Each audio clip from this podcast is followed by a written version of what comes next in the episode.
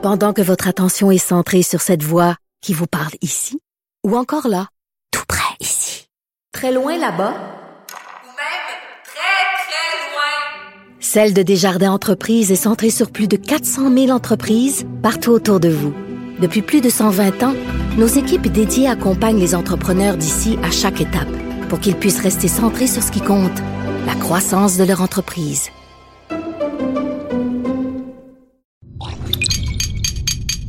Cube Radio. Elles n'ont pas la langue dans leur poche. Elles disent ce qu'elles pensent sans détour. Une heure de remise en question et de réflexion. Geneviève Peterson.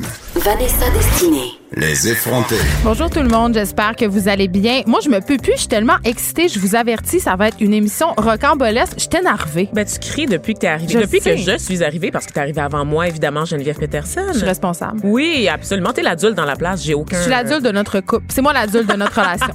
Euh, mais non, je suis énervée parce que, euh, bon, il annonce beau, j'ai mis ma combinaison euh, avec bretelles spaghetti. J'ai eu un petit malaise. Ben oui, parce qu'il y a des motifs euh, africains, mais Macacoto m'a quand même dit que. Je l'ai rencontré l'autre fois, je le portais, puis j'ai dit, est-ce que c'est de l'appropriation culturelle? Puis il m'a dit non. Mais j'ai. J'avais un petit doute. Euh, j'ai, pesé le pour et le contre d'une indignation euh, vendredi Oh, matin. Je me disais, est-ce que je me fâche? Est-ce que. Mais c'est pas un motif africain Non, c'est pas un motif africain, effectivement. Vous allez pouvoir le voir parce qu'on a fait une excellente story, Vanessa et moi, pour présenter ton sujet tantôt. Euh, on va parler du ballon chasseur puis des cours d'éduc en général. Et là, euh, on, on, on va beaucoup parler d'école aujourd'hui parce que c'est pas pour rien que je vous parlais de ma combinaison. C'est parce qu'elle a des bretelles spaghetti. Et sachez, en fait, euh, les bretelles spaghetti, ce sont les petites, petites bretelles, pas la bretelle large qui couvre une bonne partie de l'épaule. Et sachez que si j'étais une élève au primaire, je serais interdite d'accès euh, dans plusieurs écoles de la commission scolaire de Montréal. Et là, je sais qu'on n'est pas les seuls. Je sais que la bretelle spaghetti est euh, par plusieurs écoles de la province et ce depuis plusieurs années. Je me rappelle que dans mon temps au secondaire, on n'avait pas le droit. Et j'ai envie qu'on se demande ensemble ce matin, euh, Vanessa, et avec vous aussi, euh, les auditeurs, si en 2019, c'est encore légitime d'interdire les bretelles spaghetti dans les écoles primaires. Parce que, euh, puis j'ai l'air de radoter, là, j'en parle à chaque année, je fais des statuts Facebook là-dessus. Ben, c'est un de tes combats. Ben là, Ben le oui, mot est un peu fort. Ben, t'as écrit un long texte des politiques vestimentaires sexistes dans nos écoles Ben, et c'est un peu là, euh, en fait, le nerf de la guerre Ben, dans ça toute me, cette histoire-là. oui, moi c'est ça qui me dérange profondément. Euh, hier, je lisais euh, sur un groupe de parents de Rosemont une maman française euh, qui ne comprenait pas euh, comment sa petite fille de 7 ans avait pu être inquiétée à l'école puisqu'elle portait une robe avec un legging en dessous et cette robe avait des bretelles et sa petite fille de 7 ans, de 7 ans. C'est important qu'on se le rappelle. À 7 ans, on n'a pas de forme féminine, on est une enfant de corps, OK? Euh, donc, cette petite, cette petite fille-là qui s'est fait rabrouer à l'école par son institutrice, la direction, parce qu'elle enfreignait le code vestimentaire. Hey, je- 7 ans, OK? Moi, euh, écoute, ça fait. euh, J'étais sur le site de l'école de mes enfants et j'ai fait modifier certaines clauses concernant la politique vestimentaire parce que je la trouvais sexiste. T'es monté au front, vraiment. là. Ah, mais moi, ça, ça, ça vient vraiment me chercher. Je vais vous expliquer pourquoi. Euh, puis oui, il y a une question de jugement. Oui, il y a une question de décence, entre guillemets. Et oui, dans la vie, on s'habille en fonction d'où on se trouve. C'est-à-dire, on s'habille pas de la même façon si on est à la plage euh, que si on est au travail ou à l'école, par exemple. C'est important euh, d'inculquer ça à nos enfants qu'il y a un vêtement pour chaque circonstance, OK? Ça, je suis d'accord avec tout ça. Euh, mais je crois que ce sont les parents qui doivent exercer leur jugement le matin et non les écolières. Et tu sais, comme c'est les parents qui achètent ces vêtements-là, c'est les parents qui regardent leurs enfants partir à l'école. Là, j'exclus le secondaire de la discussion. On va vraiment parler du primaire. Je veux dire, on sait que les écoles sont pas climatisées. On sait que dans les classes, la température peut monter aussi haut que 38 degrés euh, l'été à Montréal. Il fait très, très chaud. Les enfants étouffent. C'est comme dans les que- CHSLD, nos jeunes et nos vieux étouffent carrément l'été. Oui, puis la raison pour laquelle ça me choque, Vanessa, c'est que justement, ce sont des politiques qui visent seulement les filles. Les garçons peuvent se pointer à l'école euh, habillés comme ils veulent. Bon, la casquette est interdite, mais c'est pas vraiment pour les mêmes Ben, raisons. c'est interdit pour tout le monde aussi. Là. Les filles ne peuvent pas non plus porter de casquette, les professeurs non plus. mais les règlements qui visent les filles, notamment la longueur des jupes, la longueur Ah, des shorts, la, la bretelle, les raisons qui sont invoquées, ce sont des raisons sexuelles. souvent. C'est parce que ça dérangerait les petits gars. Ça serait parce que ça distrait les professeurs. Moi, j'ai deux choses à dire là-dessus. Et Là. là là. Un, si t'es un professeur puis t'es distrait par la poitrine d'une petite fille de sixième année, t'as un hostie de problème. C'est mieux de démissionner tout de suite. Deux, apprenons à nos petits gars à gérer. Dans le sens, c'est normal quand t'es en pleine euh, explosion d'hormones. Tu On, on pense à des petits garçons de sixième année, cinq, sixième année, quand tu commences à t'intéresser au, à l'autre sexe ou même à ton sexe. Je veux dire, quand tu commences à faire ton éveil sexuel, c'est normal que tes congénères à l'école suscitent certaines réactions, certaines émotions. Parlons avec nos garçons. Apprenons-leur à gérer euh, ce que ça suscite de façon correcte, de façon positive. Pourquoi, pourquoi ce sont les filles qui doivent changer leur habillement pour ne pas susciter de réaction? Moi, c'est ça qui vient me chercher. Apprenons aussi aux garçons que les filles ne s'habillent pas pour eux spécifiquement. Ben non. Tu sais, voyons donc. Non, oui, OK, la question. Ben oui, c'est bien, c'est bien correct la question de l'éveil sexuel, puis c'est correct d'être excité, tu sais, à partir de la quatrième année, là, le fameux deuxième cycle du Ah oui, primaire. là, là. ça se passe, Ça, ça se passe. Là. Il y a des petites chums, il y a des petites copines, il y a la Saint-Valentin. C'est passe. correct. Oui, c'est normal. C'est un développement tout à fait normal de l'enfant qui se prépare à la préadolescence puis à l'adolescence. Ça va jusqu'ici. Mais de faire croire, quand on martèle des messages comme ça, quand on envoie des lettres à la maison pour dire que les jeunes filles ne pourront plus porter de camisole spaghetti, ça envoie le signal que les femmes s'habillent spécifiquement pour les garçons, uniquement pour eux, alors que les femmes s'habillent avant tout pour elles-mêmes. Donc, pour être confortables, pour être Ben, dans à ce l'aise. cas-ci, ce sont des enfants. Je pense pas Exactement. qu'une petite fille de 7 ans s'en va un beau matin dans son garde-robe et fait Hey, comment je pourrais bien m'appeler pour exciter les petits gars? C'est pas à des fins de pas. séduction. Et c'est ça qu'il faut comprendre. Est-ce qu'on a pensé à deux secondes à ce que ça fait aux petites filles de se faire dire qu'ils sont, qu'ils sont pas habillées de façon adéquate, qui excitent les petits gars? Je veux dire, la petite, elle, elle se trouve cute, elle, dans sa robe Ben euh, d'été, dans sa robe soleil, euh, avec des bretelles. Elle a une paire de leggings en dessous. Là, on s'entend-tu que c'est pas Shakira non plus, là? Exact. Moi, ça me renverse et ça me renverse que les directions d'école se drapent en arrière de cette vertu-là qui est digne d'une autre époque, qui fait qu'on se sent encore coupable. Puis on en a parlé hier de l'opposition entre l'esprit et le corps de la femme. Là. Pourquoi, euh, dans les lieux de savoir, on voit toujours d'un si mauvais œil le côté sexué du corps de la femme. Puis là, ben, on parle d'enfants de 7 ans, fait qu'il y en a juste pas Il y de en a côté juste sexué. pas, là, Mais, tu sais, c'est dans cette idée d'élever nos jeunes filles. Puis là, je vais aller loin, là, dans la culture du viol. Oui. De dire, si tu t'habilles comme ça, ma petite, il va t'arriver malheur. Et ça, j'aimerais qu'on arrête avec ça. Et j'aimerais. euh, Ça entretient la culpabilité des femmes Ben, et la ça. honte des femmes envers leur propre je reviens aux garçons. Montrons à nos garçons à gérer ce qui leur arrive de façon positive. Montrons-leur que c'est normal aussi d'avoir des réactions, de sentir du désir, d'avoir des réactions physiologiques. Arrêtons de démoniser les rapports hommes-femmes. euh, Puis juste parlons-en. Parlons-en. Tu sais, c'est pas en, en enveloppant les petites filles dans, dans des draps que, Ben oui. que ça va pas se passer. La différence entre une bretelle spaghetti puis une bretelle un peu plus large. Elle est là, pas très grande, Elle est pas tellement grande. Là. Je veux dire, si tu as des seins en sixième année, tes seins vont être encore visibles avec une grosse bretelle large. Là. Tu sais, puis les pas- gars, ils vont les regarder parce qu'ils pensent juste à ça, un Ben coup de vent. Puis écoute, euh, le venin est dans la fleur, Vanessa. C'est l'âge où le venin arrive dans la fleur. Qu'est-ce que tu veux, je te dise? Je suis très malaise. Ça me choque. Il fallait, il fallait, il fallait que j'en parle. Puis une autre affaire qui me choque, euh, Vanessa, puis on en parle avec notre prochaine invitée, Madeleine pilote Pilote-Côté. C'est le Grand Prix de Montréal. Euh, Madeleine Pilote-Côté qui est gagnante euh, de la balado-réalité Les Novices. Je ne sais pas si vous avez suivi ça euh, cet automne, mais elle a gagné. Oui. Bonjour, Madeleine. Bonjour. Je pense qu'on s'est jamais rencontrés, fait que je te félicite pour la première fois en personne de ta performance aux novices. Et là, euh, toi, tu fais des vox pop. Oui, exactement. Donc, j'ai gagné les novices. J'ai ma chronique d'opinion dans le Journal de Montréal. Puis, je fais des vox pop aussi une fois par semaine qui s'appelle La question de la semaine. Puis là, t'en as fait un sur le Grand Prix, évidemment. Et c'était quoi la question que tu as posée aux gens? Euh, la question, c'était euh, avec l'ambition de Montréal de devenir une ville verte, est-ce que selon vous, le Grand Prix n'a plus sa raison d'être? On peut les écouter. Avec l'ambition de Montréal de devenir une ville verte, est-ce que le Grand Prix, selon vous, n'a plus sa raison d'être? Euh, J'avoue que sur ce point-là, c'est pas vraiment fort, mais euh, honnêtement, si, si on peut se baser, exemple, aux États-Unis, j'ai entendu dire qu'il y avait des, euh, des petits moyens de pression en mode euh, si tu veux circuler en plein centre-ville, euh, c'était taxé un peu comme euh, voyager sur un pont et tout. Et honnêtement, euh, j'encouragerais ça, ce serait vraiment une bonne idée. Puis euh, en ce qui concerne euh, les courses, c'est sûr que c'est polluant, mais bon, c'est c'est un truc touristique et euh, c'est une fois par année. Ben, moi, je pense que c'est plus nécessaire que ce soit à Montréal. Oui, c'est ça. Vous pensez qu'il faudrait des options euh, plus euh, écologiques? Est-ce que vous penseriez au retour de la Formule 1, par exemple? Ben, Peut-être trouver une formule de voiture qui consomme euh, l'hydrogène, par exemple, ce qui serait bien. Voilà. Tout simplement, le Grand Prix euh, un spectacle euh, du capitalisme euh, départi de, tout, euh, toute raison. Puis tant qu'à moi, ça devrait avoir aucune raison d'exister quoi que ce soit.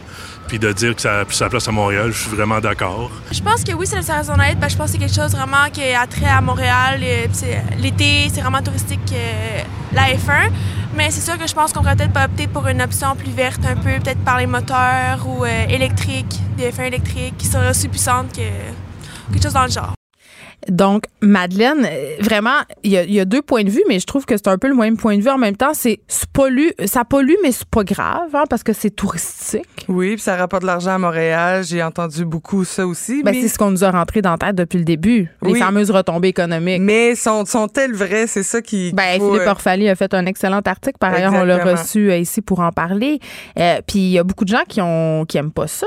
Pourquoi Montréal continue à tenir cet événement-là alors que la population semble pas être tellement friande de, du Grand Prix, tu sais? Ben en fait, euh, c'est c'est pas mal les touristes qui vont être friands de ça. là. C'est un des plus gros événements de Formule 1. C'est en fait le plus gros événement au Canada euh, en une fin de semaine. C'est c'est là où il y a le plus de monde qui qui, Ils vont vient- affluer ici. Ouais, qui vont affluer, qui vont venir euh, venir au même endroit. Et il y a à peu près euh, près de 100 000 personnes. On parle de 93 000 personnes qui viennent euh, durant la fin de semaine pour assister au Grand Prix. Donc c'est sûr que ça va avoir des retombées économiques, puis que ça va Je sais, je les ai vus hier au restaurant, ces gens-là. Écoute, j'ai fait l'erreur d'aller faire euh, du shopping, euh, hashtag lèche-vitrine sur la rue Sainte-Catherine, en oubliant que c'était la fin de semaine du Grand Prix. Non, on est Je envahi. l'ai- Ils Euh, portent leur chandail, hein, ces gens. Fièrement, là. J'étais assise à côté euh, dans un restaurant de quartier où j'ai mes habitudes et la faune était fort différente hier soir et je me disais, mon Dieu, c'est vraiment le Grand Prix. Et là, il y a les doudes avec des jeunes pitounes et leur chandail Il y a de des Ferrari. navettes, il y a des navettes de Ah, mononcle avec des chandails Ferrari qui descendent. C'est pire que les touristes asiatiques, genre font le tour des bars de danseuses, c'est ça? C'est pour ça les navettes? Ah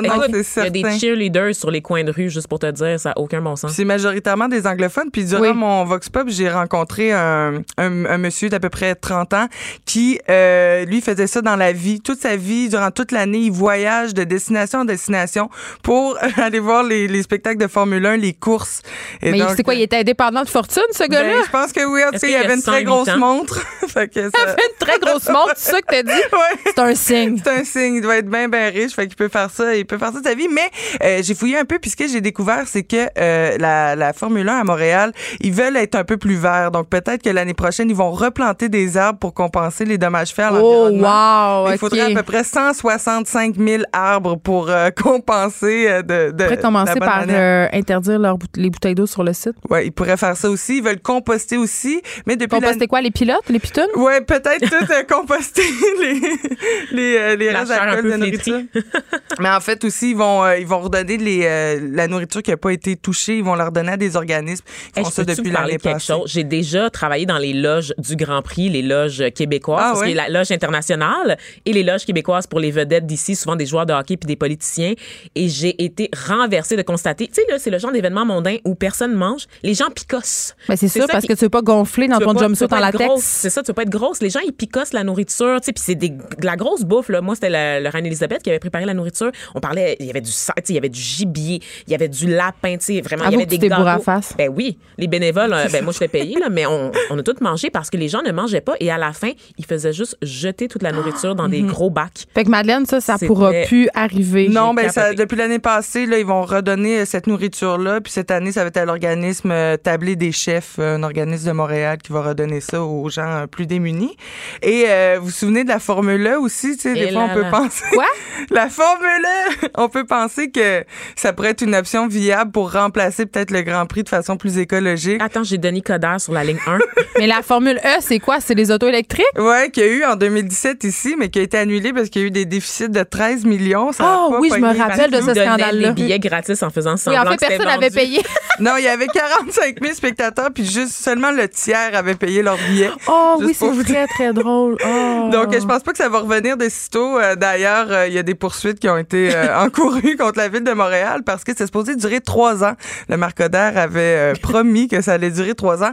Et puisque la première année n'a pas fonctionné, ben la Qui a mairesse... comme perdu ses élections par la suite. Ouais, Il n'y c'est avait ça. plus vraiment de promesses, mettons. La mairesse a coupé ça, mais je pense que ça lui retombe un peu, un peu dessus. C'est dommage. Mais en gros, là, le Grand Prix, là, c'est, euh, vous avez peut-être vu cette statistique-là, là, mais ça équivaut, cette fin de semaine de Grand Prix-là équivaut à 11 000 voitures pendant un an. Oui. Et moi, ça m'a choqué. C'est pour ça que je suis descendue dans les rues d'ailleurs pour aller, pour aller voir les gens. Puis j'ai eu une bonne réponse. Une, une dame un peu plus catégorique qui m'a dit, non seulement il faut abolir la F1 à Montréal, mais il faut réinventer aussi la façon de se divertir. Mais, mais hein, moi, c'est ça que je trouve problématique. Co- Comment, qu'est-ce qu'il y a de le fun à aller regarder des gens aller vite en auto tourner sur une piste en rond? Je veux dire, on n'a pas cinq ans, là. ça me Ben, fait capoter. C'est ça, je me dis. tout ce qui, c'est tout ce qu'on, c'est tout ça. on lutte pour ça. Je veux dire, on lutte contre ça. Et là, on, on célèbre ça. bah, bonjour le paradoxe, quand même. Ben non, puis il y a le carburant aussi qui pollue, mais Hmm. c'est aussi le transport des voitures en avion qui vont être amenées à Montréal. C'est aussi le déplacement des spectateurs. Donc, il y a, il y a tout ça à, à considérer aussi dans l'empreinte écologique que ce genre d'événement-là va avoir. Mais euh, je pense qu'on peut espérer euh, le mieux et que peut-être un jour, euh, les moteurs euh, de la Formule 1 vont être vraiment équivalents aux moteurs euh, normaux, puis qu'on va pouvoir avoir des... euh, des belles euh, des belles Formule 1 électriques qui euh, Qui font pas de bruit. qui Parce que moi, c'est le bruit. bruit. Ah on oui, les a la entend partout. sonore. Ouais. Euh, justement, c'est un sujet qui déclenche les passions. On en parle depuis le début de la semaine. Il y a des gens qui sont des fervents amateurs et d'autres qui sont, comme moi, des abolitionnistes. Vraiment. Pour nous rejoindre en studio, Studio à commercial cube.radio. Appelez ou textez 187 Cube Radio. 1877 827 2346. Les effrontés.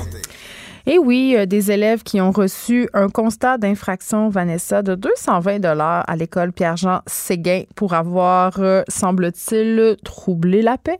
Oui, c'est vrai. c'est- Est-ce que tu savais que c'est à partir de l'âge de 14 ans, normalement, que tu peux recevoir des Non. constats d'infraction? Moi, j'ai appris ça. Je pensais qu'il fallait être majeur, mais nul n'est censé ignorer la loi Geneviève et ça inclut également les élèves du secondaire. Mais si comme moi, tu te demandes c'était quoi troubler la paix, dans ce cas-ci, c'était en fait, euh, ces élèves-là ont couru dans les corridors euh, pendant une journée d'activité, donc une journée pédagogique, ignorant les, cons- les consignes de la direction. Effectivement, donc euh, ça se passe à l'école Sainte-Famille à Tursault. J'ai aucune idée c'est où, ne me posez pas la Ah. question, mais je pense que c'est dans le coin de Gatineau, Ottawa. Je pourrais pas vous dire euh, exactement où. Je me suis pas rendue là dans mon escapade à Ottawa la semaine dernière. Mais Et donc, ces jeunes-là qui euh, commençaient à courir dans les corridors, ils ont été avertis plusieurs fois par la, dir- la direction, le directeur qui était sur place, qui leur a demandé de cesser de courir. Et à un moment donné, ben, il les a menacés. Il a dit, hey, écoutez, là, les jeunes, si vous arrêtez pas, on va passer aux choses sérieuses. mais attends, les, les- les constats d'infraction ont été émis par un policier éducateur de la est- Sûreté du Québec. Fait qu'on suppose que dans cette école-là, il y a un policier éducateur. Il était sur place le jour de l'incident par une drôle de coïncidence. Est-ce est tout le temps là? Parce que- Non, non, non, non, non. Il était juste sur place et il a été sollicité par le directeur pour remettre les constats d'infraction. Donc, le directeur a mis sa menace à exécution, donc donnant ainsi des constats d'infraction aux deux c'est jeunes. toi qui où on dérape dans nos écoles? Je veux dire, est-ce qu'on s'est rendu la Gestapo? Je veux dire, euh, les élèves ont plus le droit de courir, ont plus le droit de jouer au ballon chasseur, ont plus le droit de porter des, bretelles spaghetti. C'est Il y a un quelque peu chose qui rushant. fonctionne pas. Là. On a, tu sais, on niaise, on dit tout le temps, on n'a plus le droit de rien dire, on n'a plus le droit de rien faire. Mais là, je suis en train de penser que c'est vrai. Là. Tu sais, parce que là, évidemment, on est dans cette polémique euh, du ballon chasseur, Vanessa. Hein? Ouais. On s'entend qu'on en parle depuis le début de la semaine parce qu'il y a une chercheuse euh, qui a dit en fait que le ballon chasseur ne devrait plus être pratiqué puisque ça serait une forme d'intimidation légalisée. je veux dire, aïe aïe, là, on va loin. Là. On va, on va très loin. Tu le sais, Geneviève, moi, je suis moi-même une très grande défendresse de la justice sociale. On je porte le discours, ça va, là, qui parle des oppressions cons- constamment. Et je suis toujours craquée, OK? Vous le savez, vous m'entendez à ce micro tous les jours. Mais des fois, même la militante extrémiste en moi se dit, OK, ça va faire. là, on se calme, tout le monde. Là. On respire dans un gros sac brun. Euh, ce qui m'a fait bondir, c'est ça, c'est cette histoire là, de cette prof de l'université là, de la Colombie-Britannique, Joy Butler, qui a vraiment présenté au cours. Et là, tu as le droit de rire, Geneviève, je te le dis. Ben, là. je ris pas, je trouve pas ça drôle. J'ai l'impression que cette prof-là, elle a jamais lu un esti de livre de sa vie. Et oui, j'ai sacré, je pense que c'est la deuxième fois aujourd'hui, c'est vendredi. euh, je vais ben, mettre tu l'as- tu nous 25 avais- sous dans la jarre à sac. Mais dans euh, un contenant réutilisable. pour vrai, on dirait qu'elle a jamais lu un livre de sa vie, un livre de sociologie du sport. Sport. Elle a lu trop de livres, Geneviève, puis pas assez fait de sport. J'ai envie de vous parler de David Le Breton. David Le Breton, c'est un philosophe et un sociologue quand même assez reconnu, même très reconnu, euh, qui est enseigné dans les universités, qui a écrit des livres euh, très, très euh, signifiants en sciences humaines, euh, notamment La peau et la trace. Et euh, il explique, entre autres, que le sport est une, est, un- est une forme de régulation de la violence sociale. Et là, je vous explique ce que ça veut dire. Ça veut dire qu'en gros, quand on fait du sport d'équipe ou quand on assiste à un sport d'équipe, euh, se déroule devant nos yeux un peu des mécaniques de violence, de la violence inconsciente qu'on a tous en nous, euh, de la violence qui est normale, euh, qui, qui, qui fait partie de la vie en société. Et le sport est une excellente façon de canaliser cette violence-là, mais aussi euh, de la légiférer, euh, de la laisser euh, un peu aller de façon contrôlée. Et c'est vrai, euh, tu sais, ram- ramenons-nous là, quand on était en deux, troisième année, là, c'est vrai qu'au ballon chasseur, tu sais, les gars lançaient fort. Tu sais, il y avait, oui, puis c'est vrai qu'il faut choisir des gens parce que c'est ça qui est remis en cause dans Ouais. cette affaire-là. C'est c'est vrai qu'il y a des gens qui ont pu se sentir peut-être euh, rejet parce qu'ils sont choisis en dernier parce qu'ils sont pas bons, tu sais, mais, mais de là à dire que c'est de l'intimidation. On fait l'histoire de ma vie, en fait. Ben, est-ce que, ouais, mais j'avais envie de te demander, toi, tu étais choisi. euh, mon est-ce que tu étais choisi en dernier? Oui, OK. On s'entend- que je le Pourquoi dis tout ça m'étonne pas? que j'étais bacaisse, OK, j'étais une petite boulotte, fait qu'évidemment, j'étais pas très rapide, on s'entend. En plus, tu sais moi euh, Mais t'étais vive d'esprit. J'étais très vive d'esprit, mais c'est pas très utile dans la cour de récréation, malheureusement, la vivacité d'esprit. Surtout en plus quand la personne, en, en, en fait, a peur du ballon, et c'était mon cas. T'avais peur du ballon, mais est-ce que t'as peur du micro en ce moment? Est-ce que tu t'étouffes? Où je suis en train de m'étouffer. Je m'étouffe depuis le début de l'émission. Ça va pas du tout. Si J'envoie des signaux à l'aide. C'est le il y a temps personne qui vient à mon secours. Je vais mourir sur ma chaise. Euh, mais sérieusement, j'étais toujours choisie en dernier, mais pas tant en dernier. Tu comprends-tu? Parce que j'étais cool. Mais c'est J'étais ça, t'étais drôle. J'étais une nerd drôle. tu. Puis c'est souvent ça quand on est gros. tu On essaie de, de développer d'autres affaires comme le sens de l'humour pour compenser. Mais tu sentais-tu triste de ça, d'être choisi? Ben oui, euh, c'est- pour moi, c'était une épreuve, le cours d'éducation physique. C'était quelque chose, c'était un instant que je OK, pas juste le ballon chasseur, parce que. Ah, c'était tout, tout, tout. Dès qu'il était question de sport d'équipe où il fallait former les équipes. Tu sais, des, des affaires comme le badminton où est-ce que tu peux jouer avec tes amis, c'était bien correct. On se mettait en gang, en gang de poche entre nous, puis c'était bien correct. Mm. Mais dès que c'était des sports d'équipe qui mobilisaient toute la classe, que ce soit le volleyball, le basket, on faisait du football à mon école Moi, ce aussi, qui me- Geneviève. oui, ben, c'est ça. L'éducation physique. Moi, ce qui me Oh faisait my suer, je me rappelle, euh, puis c'est pas juste le cas du ballon chasseur, mais évidemment, quand on faisait les équipes dans n'importe quel sport, euh, les capitaines choisissaient toujours les garçons en premier, puis après, c'était le tour des filles. Après, c'était le tour des ça, filles. Ça me gossait tellement, là. Mais ça, Mais moi, euh, est-ce qu'on est étonné? Ben, toute la on n'est pas, on n'est vraiment pas étonné, Ouais, c'est mais ça, mais je me rappelle qu'à chaque fois, ça me faisait un petit pincement au cœur parce que j'étais bonne en sport, puis j'étais aussi bonne que les gars. Ouais, mais t'avais pas de pénis. Exactement. Ça, c'était euh, un- mon, mon pas plus gros de la handicap. performance après dans le vestiaire avec eux. Mais je peux pas dire que été traumatisée euh, par euh, mes années de ballon chasseur ou de basketball, mais, mais c'est vrai que pour j'étais tout le temps une des filles choisies en Ben, premier parce ça. que j'étais bonne, j'étais grande, puis j'étais- La- je lançais fort. c'est qu'il y a beaucoup de pression de performance déjà à la base Ouais. parce que tu es noté sur ta performance. Donc, déjà, quand tu sais que tu pas bon puis que tu pas de- des problèmes de Mais coordination. je me rappelais qu'on riait des gens qui étaient pas ben bons, oui, qui avaient t'es un peur peu du ballon. tu sais, puis que ta brassière est pas ajustée parce que tu es un peu boulotte, puis tu comme une brassière molle qui vient de chez Jacob, tu sais, puis là tu es obligé de courir devant Est-ce que toute- tu as eu ces fameuses brassières avec les deux petites raquettes de tennis dans Ben le milieu, oui, les brassières pour débutants? Ben oui. Ah, c'était épouvantable. C'est épouvantable, puis il n'y a aucun soutien, puis t'es- tu sais, c'est- il fait chaud, tu transpires, puis t'es- Mais Moi, je déjà- partageais avec toi ce complexe des gros seins parce que déjà à l'époque, en sixième année, j'avais une bonne poitrine, puis les gars me, me tiraient après l'élastique de, ma, Ben de mon oui, un soutien-gorge. Ouais. Moi, Geneviève, honnêtement, je mesurais déjà 5 pieds 6 en sixième année. c'est ça, donc, c'est pour te dire, j'étais déjà très grande. J'ai pas tellement grandi. Moi, j'ai arrêté après. année à aujourd'hui parce que je mesure aujourd'hui 5 pieds 7. Fait qu'on s'entend-tu que j'étais genre un monstre, littéralement au secondaire, là? Mais revenons au cours d'éducation physique parce que je pense qu'on n'est pas les seuls. là. Moi, c'était le moment que je redoutais. Ben oui. J'aimais pas ça, puis ça, puis longtemps à cause de ça. Puis je pense que toi aussi, c'est ton cas. On en a parlé souvent.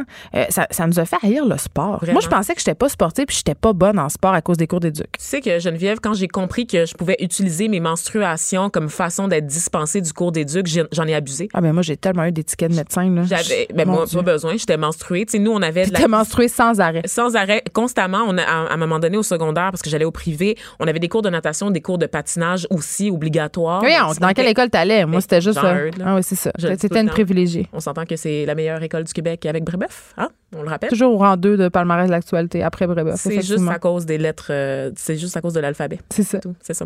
Mais bref, tout ça pour dire que oui, on avait des cours euh, de natation, de patinage artistique, puis je prétextais toujours d'être dans ma semaine pour justifier le C'était fait que je- compétitif, moi je m'en rappelle. Oui. J'ai été humiliée dans des cours d'éducation physique. On me pesait en public, on a parlé de mon IMC. Ça, là, au cégep, là, littéralement, Dieu, la là. peser devant les autres élèves avec l'espèce de tableau. L'indice de gras, là. Elle me pognait le gras de bras. Monique, elle s'appelait. L'indice euh, de masse corporelle, puis elle te pointe devant toute la classe. Toi, t'es ici, donc c'est la catégorie en bon point, si tu le savais pas. Puis elle le dit devant tout le monde. Le Ah! Fait aussi que la prof te disait, ouais, la, la forme idéale de corps pour une femme, c'est la forme de poire. Tu sais, elle nous disait, en fait, on a, on Fait a que toute tu une sentais vraiment poche. Oui, parce que tu corresponds à rien de ce que tu décrit.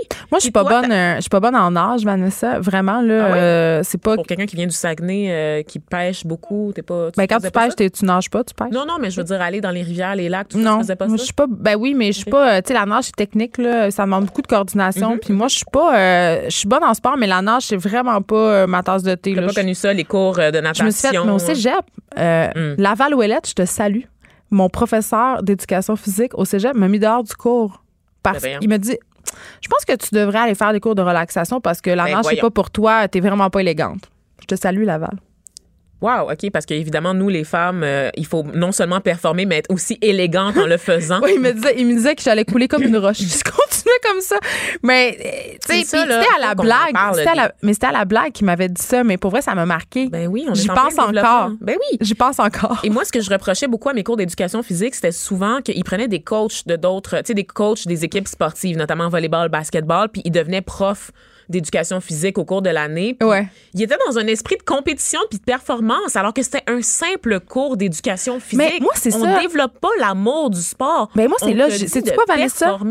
J'irais aussi loin euh, pour la pour euh, la notation des Oui. cours d'éducation physique là. Euh, moi, j'enlèverais tout ça, là, euh, les espèces de critères euh, vraiment débiles. là. Un enfant doit savoir tirer le ballon. Tu sais, il faut qu'il évalue sur quelque chose. Là. Moi, je- si tu participes au cours d'éducation physique, tu passes. Ben, certain. C'est pas compliqué, tu passes. Ce qu'on veut, c'est donner aux jeunes l'amour du sport. On veut aussi euh, leur faire découvrir un sport qui va les appeler parce que je te, euh, on se l'est dit là, moi je pensais que j'aimais pas le sport, je pensais que j'étais pas sportive, je pensais que j'étais pas bonne. Ben oui, Jusqu'à temps que je découvre quelque chose qui moi me plaisait, qui était la course à pied, le vélo.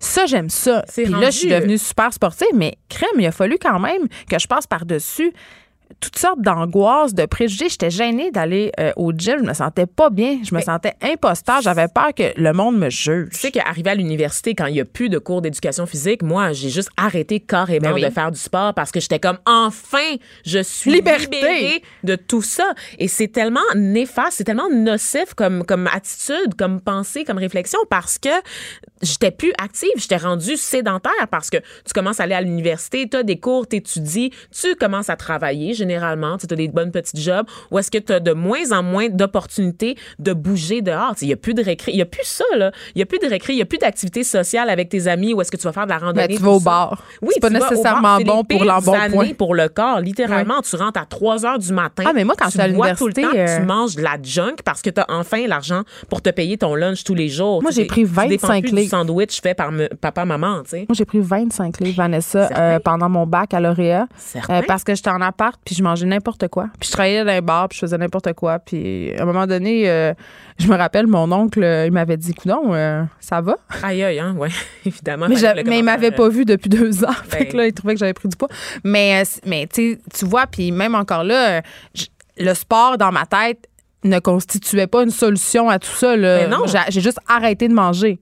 J'ai arrêté de Ah, manger ouais, et là, hein. j'ai reperdu le poids et là, je, je- je- bon, je suis retombée dans la spirale des, des troubles alimentaires. Mais, mais il a fallu quand même que je découvre des. Tu sais, que je me botte les fesses puis que je me dise, là, il faut que je fasse du sport puis que je traverse un espèce de chemin de croix de honte, de gêne, de peur d'être jugée. Puis, tu sais, un moment, euh, j'étais avec une amie euh, l'autre fois, on, on marchait sur la rue puis on a vu une personne qui courait, une personne euh, vraiment en embonpoint là. Puis mon amie, elle a un peu ri, tu sais, en voulant dire ah. Puis, mais moi aussi, Oui. dans le fond, avant, c'était mon premier réflexe de faire, ben là, tu sais, non, non, non, la grosse à que la grosse qui court puis qui shake de partout. mais tu sais, sérieux, ben oui, mais c'est ça. Puis il y, a- il y a des gens qui s'entraînent à mon gym qui sont dans un bon point. Puis des fois, je vois des regards euh, de gens qui sont au gym tout le temps puis qui sont minces puis qui sont super entraînés puis je, je le vois le regard De dégoût, ben de pas de dégoût mais de, de voyons c'est qu'a fait là elle mais tu sais ils sont là ces gens-là puis ils veulent faire du sport. Tu penses-tu vraiment que c'est en riant d'eux autres que tu vas les amener à aimer ça? Ils sont déjà juste d'être là là parce que regarde moi je Le combat moi je aux dû standards de beauté là. Mhm. puis juste me pointer dans le gym là je trouvais ça difficile. Fait imagine imagine comment la madame ou le monsieur qui a 100 livres de trop il se sent juste vous dire ça Mais c'est quand ça. tu vois une personne qui court là puis qui a de l'embonpoint là juste bravo Un petit pouce en l'air. Vraiment. Un, sou- même un sourire. Un sourire pour l'encourager sérieusement. Puis, tu sais, c'est ça. Moi, d'aller au gym, ça me terrifiait, Ben, je comprends. de passer les portes parce que tu restes dans cet esprit-là de compétition et de comparaison aux C'est autres. ça, les gyms, on va pas se le cacher, oui. là. C'est ça, c'est c'est ça aussi qu'on nous inculque. Hey, je me rappelle les tests. Oui, j'ai sacré aussi. On n'arrête pas aujourd'hui. De tests On va avoir bip, un- bip au secondaire. de Hey, le cross-country au primaire, on se rappelle de ça, là, le tour de l'île Sainte-Hélène pour ceux qui ont grandi à Montréal. Cross-country, c'est une espèce de grosse course où est-ce qu'on devait courir toute l'île Sainte-Hélène. Puis on te donne un score, un résultat. C'est comme un marathon, littéralement. Là, t'as une classification. Et plus tard, dans, dans, dans ton parcours scolaire, c'est le fameux test bip-bip, en fait. Ah oui, les- tu dois courir, aller-retour. La mort, on appelait ça, le, on bip. appelait ça le, le- le- Ben oui. le truc de la mort. Et ça allait de plus en plus rapidement. Et évidemment, tu sais, le moindrement que tu es un peu gros ou un peu essoufflé, tu sais, si- puis OK. que tu t'entraînes pas, Mais- tu finis en dernier, puis tout le monde le voit. C'est tout le temps devant la classe. Là, Il y a une humiliation qui vient avec le cours d'éducation physique. Puis on n'est pas les seuls à se sentir comme ça. Dès qu'on en parle, les gens euh, s'identifient. Puis, tu sais, moi, je- à un moment donné, tu sais, je parlais beaucoup du sport sur les médias sociaux. Puis il y avait beaucoup de gens qui m'écrivaient pour me dire merci d'en parler comme ça, de pas parler de poids, ta, ta, ta. Euh, mais, tu sais, là, on vient de dire que c'est justement. Ça fait littéralement 10 minutes qu'on dit à quel point ça nous a traumatisés, puis à quel point euh, on était mal à l'aise, puis c'était intimidant. Mais si on revient au ballon chasseur, là, tu me dis quand même que pour toi, c'était une épreuve. Fait qu'elle a raison, finalement, cette prof-là, ou non. pas? Le ballon chasseur, pour moi, c'était pas une épreuve. Les sports, dans les, les cours d'éducation. Mais il y avait cours- quand même cette question du choix, de Non, pas parce- être choisi. Oui, parce que le ballon chasseur, c'était pendant la récréation. Le- les, les cours dont j'ai parlé, ça, c'était vraiment les cours d'éducation physique. Au primaire, j'avais rien vraiment avec le- les cours d'éducation physique parce que c'était beaucoup axé sur le fun. C'était axé sur le, le développement de la coordination. Il y avait des...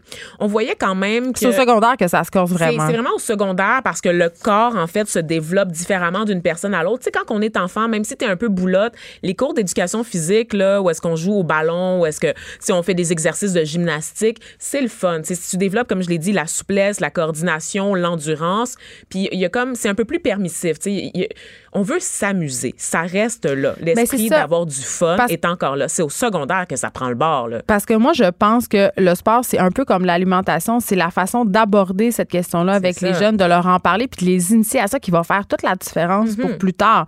C'est ce qui va faire la différence entre une, une personne qui va pas se sentir intimidée ni confrontée euh, à essayer un nouveau sport dans lequel elle performe pas puis elle est pas bonne.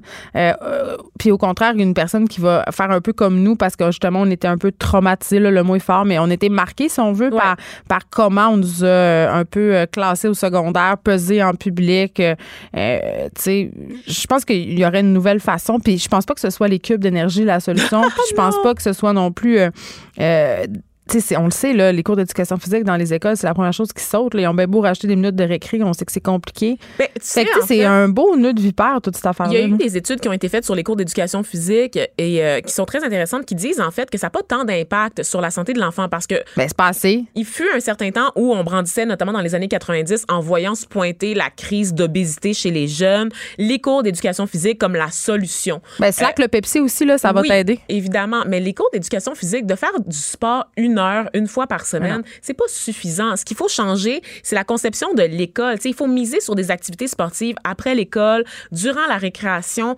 où on fait des classes aussi à l'extérieur de l'école, où les enfants sont pas tout le temps assis dans une classe à regarder la professeure agiter une baguette sur le tableau. J'ai envie de dire aussi que le sport euh, a cette qualité-là, puis surtout euh, à l'adolescence, de, cré- de créer un sentiment d'appartenance Ben oui. à l'école et à une équipe. Ça c'est excessivement formateur et ça tient euh, ça tient les jeunes loin des ben, de la drogue, de l'alcool, euh, des, des mauvaises influences. C'est c'est vraiment c'est vraiment positif le sport. Pour vrai, là, moi je, je sais pas si j'avais été euh, plus sportive que ça à l'adolescence, peut-être que ça m'aurait évité bien des problèmes parce que c'était ça au bout du compte. Euh, le fait de se droguer, c'était de sentir qu'on appartenait à une communauté, à une gang, euh, qu'on partageait euh, quelque chose ensemble. Cette chose-là, malheureusement, c'était la drogue en ce qui me concerne. Mais si ça avait été le sport, tu sais, ma fille est dans une équipe de volleyball. Oui, Euh, j'ai vu les stories sur Instagram. Elle adore vraiment ça. Elle est devenue amie avec ses coéquipières. Euh, tu sais, c'est- un but famille. commun. Mm. Oui, puis on a besoin de ça à l'adolescence. On a besoin d'appartenir à quelque chose de plus grand que soi. Et le sport, c'est ça. C'est quelque chose de plus grand que nous. Donc voilà. Euh, puis pour le ballon chasseur, ben moi, je pense qu'on devrait continuer. On devrait continuer à le faire. Puis c'est surtout que le ballon chasseur, c'est le fun durant la récréation. Puis c'est le fun Ouais. quand c'est pas obligatoire aussi. Il faut éviter d'obliger en fait les enfants à faire cette activité-là. Offrez-leur le choix. Je sais que c'est pas évident parce que les écoles, il y a pas les mêmes ressources d'une école à l'autre. Mais si un enfant veut jouer au ballon poids, laissez-le jouer au ballon poids. Si un enfant veut faire de la corde à danser, laissez-le faire de la corde à danser. Puis si toute la classe veut se mettre ensemble pour jouer au ballon chasseur, Mais ben, là, à un moment donné, là, puis les, les, les- les éducateurs sont là pour ça. là. S'ils voient que des gens abusent puis profitent du ballon chasseur pour intimider les gens, là, je veux dire, on peut, on peut, on faire jeu, on peut faire preuve de, de gros bon sens, comme on dit. Euh, avant qu'on se laisse, Vanessa, un truc euh, qui me préoccupe, on en parle souvent des ITS ici à l'émission, euh, les infections transmissibles sexuellement. Euh, notamment, on sait qu'avec les avancées sur le sida, tu sais, les pilules qui sont maintenant disponibles, les gens se protègent moins parce qu'ils ont moins peur. Tu comprends? Parce Ouais. qu'évidemment, il y a des remèdes euh, pour euh, cette maladie qui était mortelle avant. Donc, on prend ça un petit peu avec un grain de sel. Il y a eu une remontée de la syphilis, notamment, des maladies qu'on pensait disparues, qui appartenaient à un autre âge. Et là, on apprend qu'il y a plus d'un million de nouveaux cas d'ITS dans le monde chaque jour. Ouais. Chaque jour. Et ça, c'est très, très grave, là. C'est, c'est épouvantable pour vrai. On recule. Et euh, c'est pas juste les jeunes, hein, sont dit en passant, parce qu'il y a, y un gros mythe là, d'associer la promiscuité puis la transmission des En tout, infections. Les jeunes se protègent bien plus que les gens de notre âge. Ben, je sais, parce qu'il y a eu de l'éducation, en fait, Ouais. sexuelle. Les alors- gars de 40 ans, ils veulent jamais mettre un condom. c'est plat. Hey, on peut c'est parler plat. des gars qui veulent pas mettre un condom parce C'est qu'ils sentent rien ou le- leur pénis est trop gros pour le condom? Ah oui, Ouais. il existe des maniums, juste vous dire, les Oui, gars. Si votre pénis rentre pas d'un manium, vous avez un. Mon point peut handicap. rentrer dans un manium, OK? Fait que ton pénis Ça peut va. rentrer, mon gars. Là. Sérieusement, là, ça marche pas avec Vanessa. Là. Ça se passera. Ça marche avec pas. personne. Ça marche avec personne. Sérieusement, les filles, euh, n'écoutez jamais les gars qui vous disent que les condoms, le condom fait pas ou que c'est pas confortable. là. Prenez, prenez vos affaires, prenez vos sandales. Non, mais c'est quand même préoccupant, quand même, là, la chlamydia, la gonorrhée. Il y a une autre Euh, maladie que je connaissais pas, mon Dieu, les trichomonases. Oh mon Dieu, ça a l'air Euh. Googlez je- pas ça. Ben, Googlez je le pas Google ça. trichomonase à l'instant. On l'apprend tous ensemble. C'est des flagellés du genre. Oh mon Dieu. C'est pas les beau? Allez pas dans Non. Google Images. Aïe. Un- C'est un parasite de l'être humain. Donc, c'est une petite bestiole. OK, OK? arrête. OK, c'est une infection vaginale très courante qui se manifeste chez certaines femmes par une augmentation des sécrétions vaginales qui peuvent sentir mauvais et être de couleur jaunâtre ou verdâtre. OK, c'est assez. Et bien des femmes et des hommes atteints ne ressentent aucun symptôme. Mais c'est ça. euh, puis je veux juste dire, euh, puis on va se laisser là-dessus pour qu'on puisse accueillir notre chroniqueuse Élise Jeté, mais ces maladies-là, elles ne sont pas traitées à temps. Ça peut avoir des graves complications. Là, tu peux avoir, tu sais, la syphilis, tu, tu mourrais de ça avant. Là, tu faisais certain. un, ça, ça, ça faisait une atteinte neurologique à ton cerveau, puis tu crevais carrément. Tu peux devenir infertile. Il y en a qui sont incurables. hein. Moi, j'ai une amie qui a, qui a Ben, malheureusement euh, pogné l'herpès. OK? Ça a l'air Ouais, ben, ça a ça, drôle, hein, comme ça, l'herpès. là, Mais c'est pas on, drôle On du pense tout. euh, au feu sauvage, puis on est comme hi, hi. Non, non, l'herpès, là, c'est des. Tu guéris jamais. Si tu guéris jamais, T'as des ce, sont, crises. ce sont des crises d'inflammation cutanée. Tu deviens contagieux, même aux toilettes, OK? Elle doit mettre quelque chose sur son bol de toilette là, dans la maison de, sa- de ses parents parce qu'elle pourrait transmettre le virus là, à des membres de sa famille. C'est vraiment pas drôle, les amis. Donc, faites attention. Hey, protégez-vous, tout le monde. Les effrontés. Joignez-vous à la discussion. Appelez ou textez 187 Cube Radio. 1877 827 2346. On est avec Élise Jeté. Comme à chaque vendredi, Élise, tu nous évangélises sur euh, ce qu'on devrait faire euh, pendant le week-end ou les jours à venir? Je vais être obligée d'aller à l'église en fin de semaine à cause de ça. Non, je pense que non. J'avais juste le goût de dire le mot évangéliser. Je trouve qu'il y a des mots qu'on n'utilise plus assez. Ben, D'ailleurs, t'as raison. mon mot préféré de la langue française, euh, tenez-vous bien, c'est le mot vilebrequin. Je trouve ça très beau et j'avais un poisson qui s'appelait vilebrequin. Je le trouve un peu trop intense. Non, il est le fun à dire, vilebrequin. Il y a trop ça. de ruc. Ben, c'est ça, vilebrequin. Ouais. Altération. Très le fun. Très le Oui, fun, tout oui. le monde. Euh, ben, c'est ça. Mon poisson vilebrequin est maintenant décédé. Ben, les poissons, c'est ça qui arrive, hein, ça finit toujours par mourir. Je comprends pas pourquoi. C'est comme l'amour. Est-ce que les poissons se cachent pour mourir? Je sais pas. Et là là. OK. Hey, c'est Festival soir. euh, Festival soir. Mais ah, Oui, je ça- te parle du je te parle du festival soir. Connais-tu le festival soir? Pas du tout. C'est vraiment intéressant parce que c'est un concept qui est né à Montréal, mais ce soir, il a lieu à Québec. Et euh, le concept se veut assez simple, c'est de prendre possession d'un lieu avec de l'art. Et le lieu en question, c'est c'est souvent, la plupart du temps, une rue.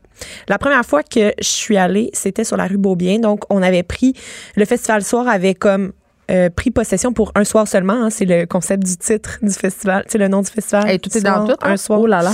un soir seulement, pris possession de la tous les tous les lieux euh, publics possibles, le plus possible sur un tronçon de la rue Beaubien, avec art visuel, musique, théâtre, danse, cinéma, performance. Il y avait quelqu'un qui me faisait des poèmes live sur une machine à écrire en me posant des questions sur ma vie. Tu sais comme des- affaires spéciales qui se passaient euh, sur Les une choses rue se passent, comme en on un soir. Et là, ce qui est vraiment le fun, c'est que ce soir, c'est la première fois que ça arrive à Québec. Donc, Festival Soir, ce. Ta euh, ville préférée? ça va à Québec. J'aime ça, aller à Québec. Je le sais. que je te dise, on, peut, on peut aller au spa. Tant que tu On se trompe pas? On n'a pas le nommé. Envoyez-moi des billets, des passes. Euh, donc, il y a 12 établissements qui sont participants ce soir euh, à Québec pour euh, le Festival Soir. C'est sur la rue Saint-Vallier, eux, qui le font. Et si on est des gens de Montréal, hein, toi et moi, à Montréal, on va pouvoir aller encore au Festival Soir. Ça va se passer encore sur Beaubien et c'est le 9 août prochain. Hey, j'en profite euh, pour les gens de Québec pour faire une petite plug. euh, quand je suis allée, euh, ça fait deux semaines en petites vacances, je suis allée dans un restaurant absolument incroyable qui s'appelle la Buvette Scott. Hey, je suis allée à la même place quand je suis allée à Québec. Si vous passez par là, Incroyable. c'est délicieux. Incroyable le restaurant. C'est une table extraordinaire euh, qui tient compte des, des- des nouvelles tendances, euh, plus sur les légumes, des petits plats à partager, des vins nature. C'est un restaurant très petit qui a l'air de rien, qui est sur la rue, évidemment, Scott, dans le quartier Saint-Jean-Baptiste à Québec. Pour vrai, passez là-dedans et ça, allez-y. Et les serveurs sont Allez voir Dave, le serveur. sympathique. Oui, puis il y a des très bonnes bières. J'a- J'avais, puis je, je m'étais dit que j'allais vous en parler, mais je profite de cette occasion pour vrai. Puis il faut réserver, par exemple, parce que Mais moi aussi, c'était un grand coup de cœur quand je suis Ah, allée mon euh, Dieu. Buvette Scott. au mois d'avril. Buvette Scott. Euh, et un autre coup de cœur, euh, c'est le, le film de Monia Chokri. Mais là, tu sais, normalement, La j'aime- femme de mon frère. Oui, normalement, j'aime bien ex- expérimenter les choses avant de t'en parler, Geneviève, mais là, j'ai envie de te parler de mon projet de l'après-midi. Ben oui, c'est d'aller voir que vu ça. que je suis rentrée très tôt ce matin, cet après-midi, je m'en vais au cinéma. Euh, je m'en vais au vu, comme dirait ma grand-mère. Hein, elle disait ça, elle. Au théâtre. Au théâtre aussi. Euh, donc, un vent de fraîcheur qu'on nous dit avec ce film-là, La femme de mon frère de Monia Chokri, hein, qui, qui prend l'affiche aujourd'hui au Québec. Et Qui a gagné, qui euh, à a Cannes, gagné un prix coup de cœur du jury au Hey, Festival de Cannes. C'est pas rien. Et Monia Chokri, moi, j'ai toujours aimé ce qu'elle faisait en tant qu'actrice.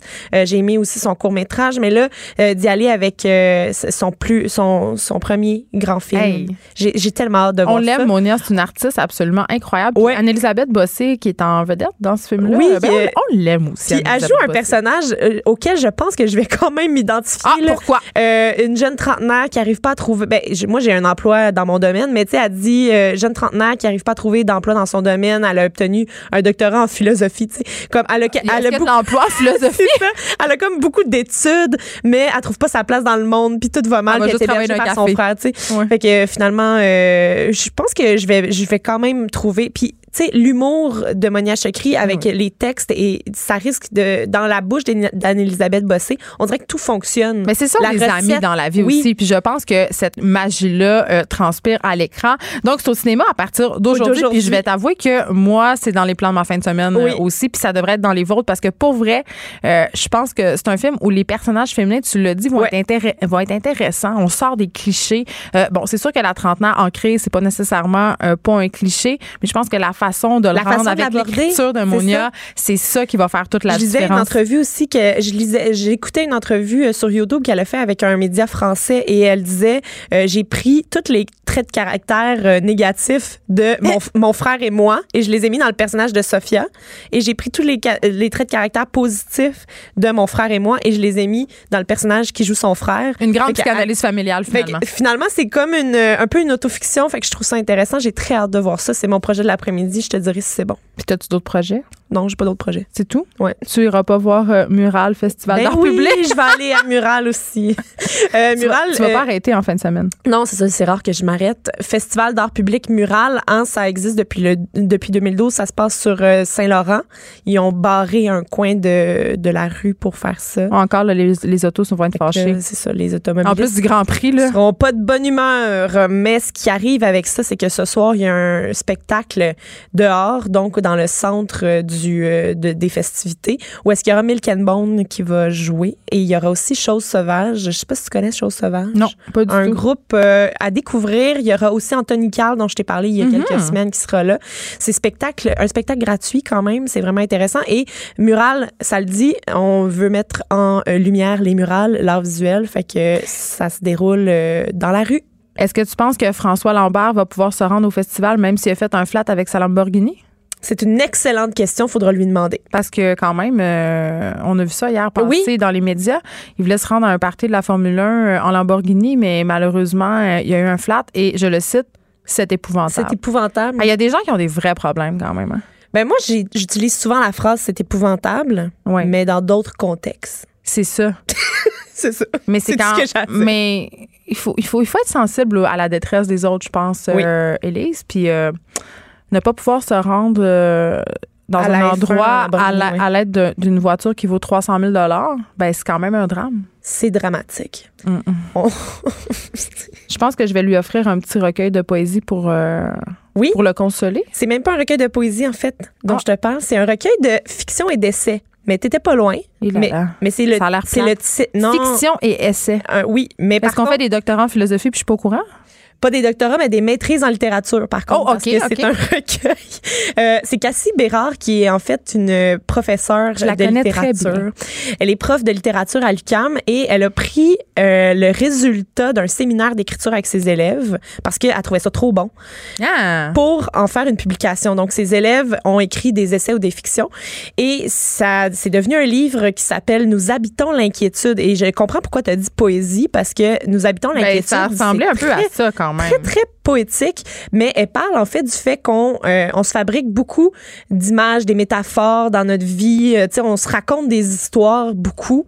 Puis, ben, est-ce que ça fait en sorte qu'on habite des inquiétudes? Est-ce qu'on se fabrique des histoires qui nous inquiètent pour rien? Mais c'est ça, je cherchais pendant que tu me parlais parce que Cassie euh, Bérard, c'est une romancière. Puis Oui. un, un livre que j'ai beaucoup aimé puis que je vous conseille, euh, ça s'appelle D'autres fantômes. Ça m'avait Oui. beaucoup plu. C'est une auteure que j'aime beaucoup. Oui, moi j'a- j'avais lu euh, en 2016, elle avait sorti euh, qu'il est bon de se noyer. J'avais beaucoup Ah aimé oui. ça.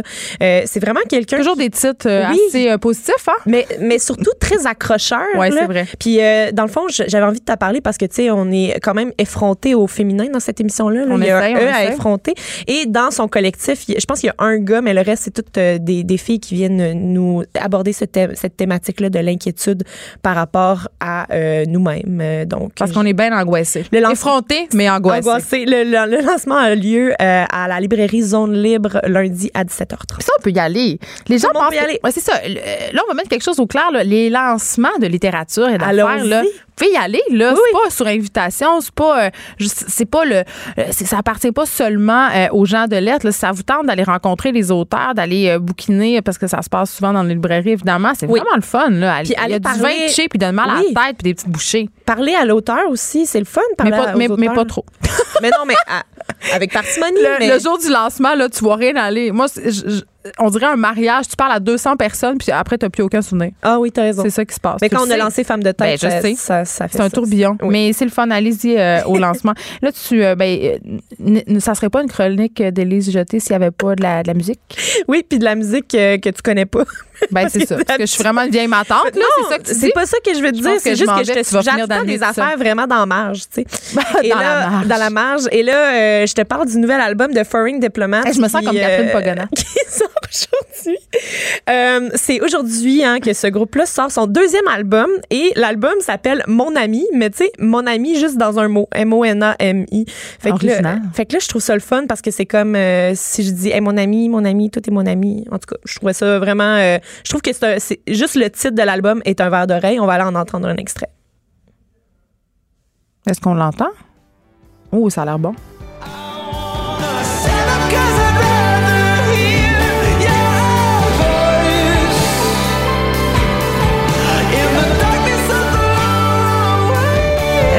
Pas un peu les Killers?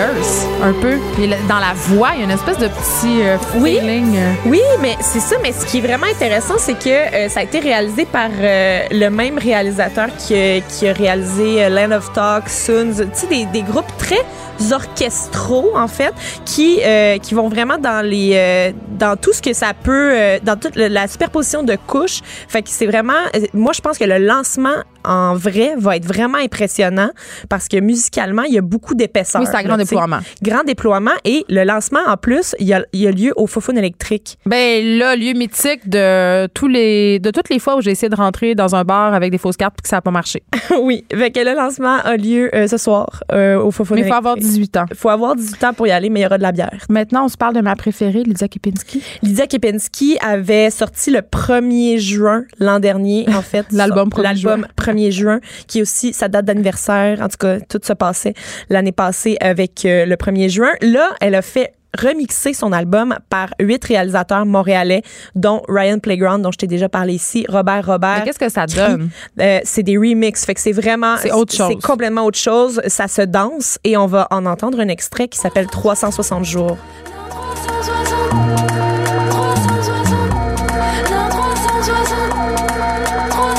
J'essaie de m'imaginer la danse que je ferais en ce moment. Oui, mais c'est ça. euh, Je pense qu'il faudrait consommer des drogues un peu, là. Oui, c'est ça. Puis c'est euh, de la musique pour clubber là. Tu sais, fait que puis le visuel qui a été fait pour aller avec ça est fantastique. Il y a une vidéo sur YouTube où est-ce que toutes les tunes s'enchaînent. C'est une artiste, Lydia C'est très là. artistique, Elle elle est tout. maquillée, tout le monde Hum. est des- on dirait des vampires euh, puis euh, c'est fantastique. Puis pour faire la promo de ce- cet album remix, elle a envoyé aux journalistes euh, sa face mais comme en, en masque, fait qu'avec un petit bâtonnet, fait que tu peux mettre la face de Lydia dans ta propre face. Moi, je suis pas sûre que ça me tente. C'est ça. Moi j'ai fait moi je l'ai je l'ai fait. En terminant, les sœurs boulées?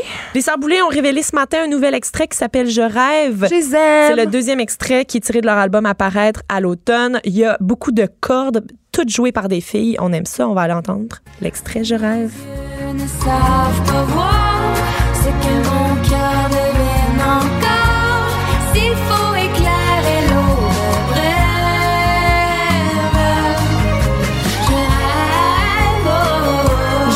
D'amour avec les sœurs boulées. Et Je, moi donc. je les aime extrêmement. Donc, à chaque fois qu'ils sortent un nouvel extrait, euh, je me garoche. Je, je- je vais écouter ça toute la fin de semaine, c'est sûr, dans mes écouteurs euh, pour finir mon roman. Écoute, c'est déjà tout pour nous, a été un Merci d'avoir été avec nous. On vous souhaite à tous et à toutes un excellent week-end. Profitez du soleil parce qu'il y a quelque chose qui me dit qu'après, il va peut-être avoir une bord de neige. On sait pas. Bon week-end, tout le monde. j'y crois. Cube Radio.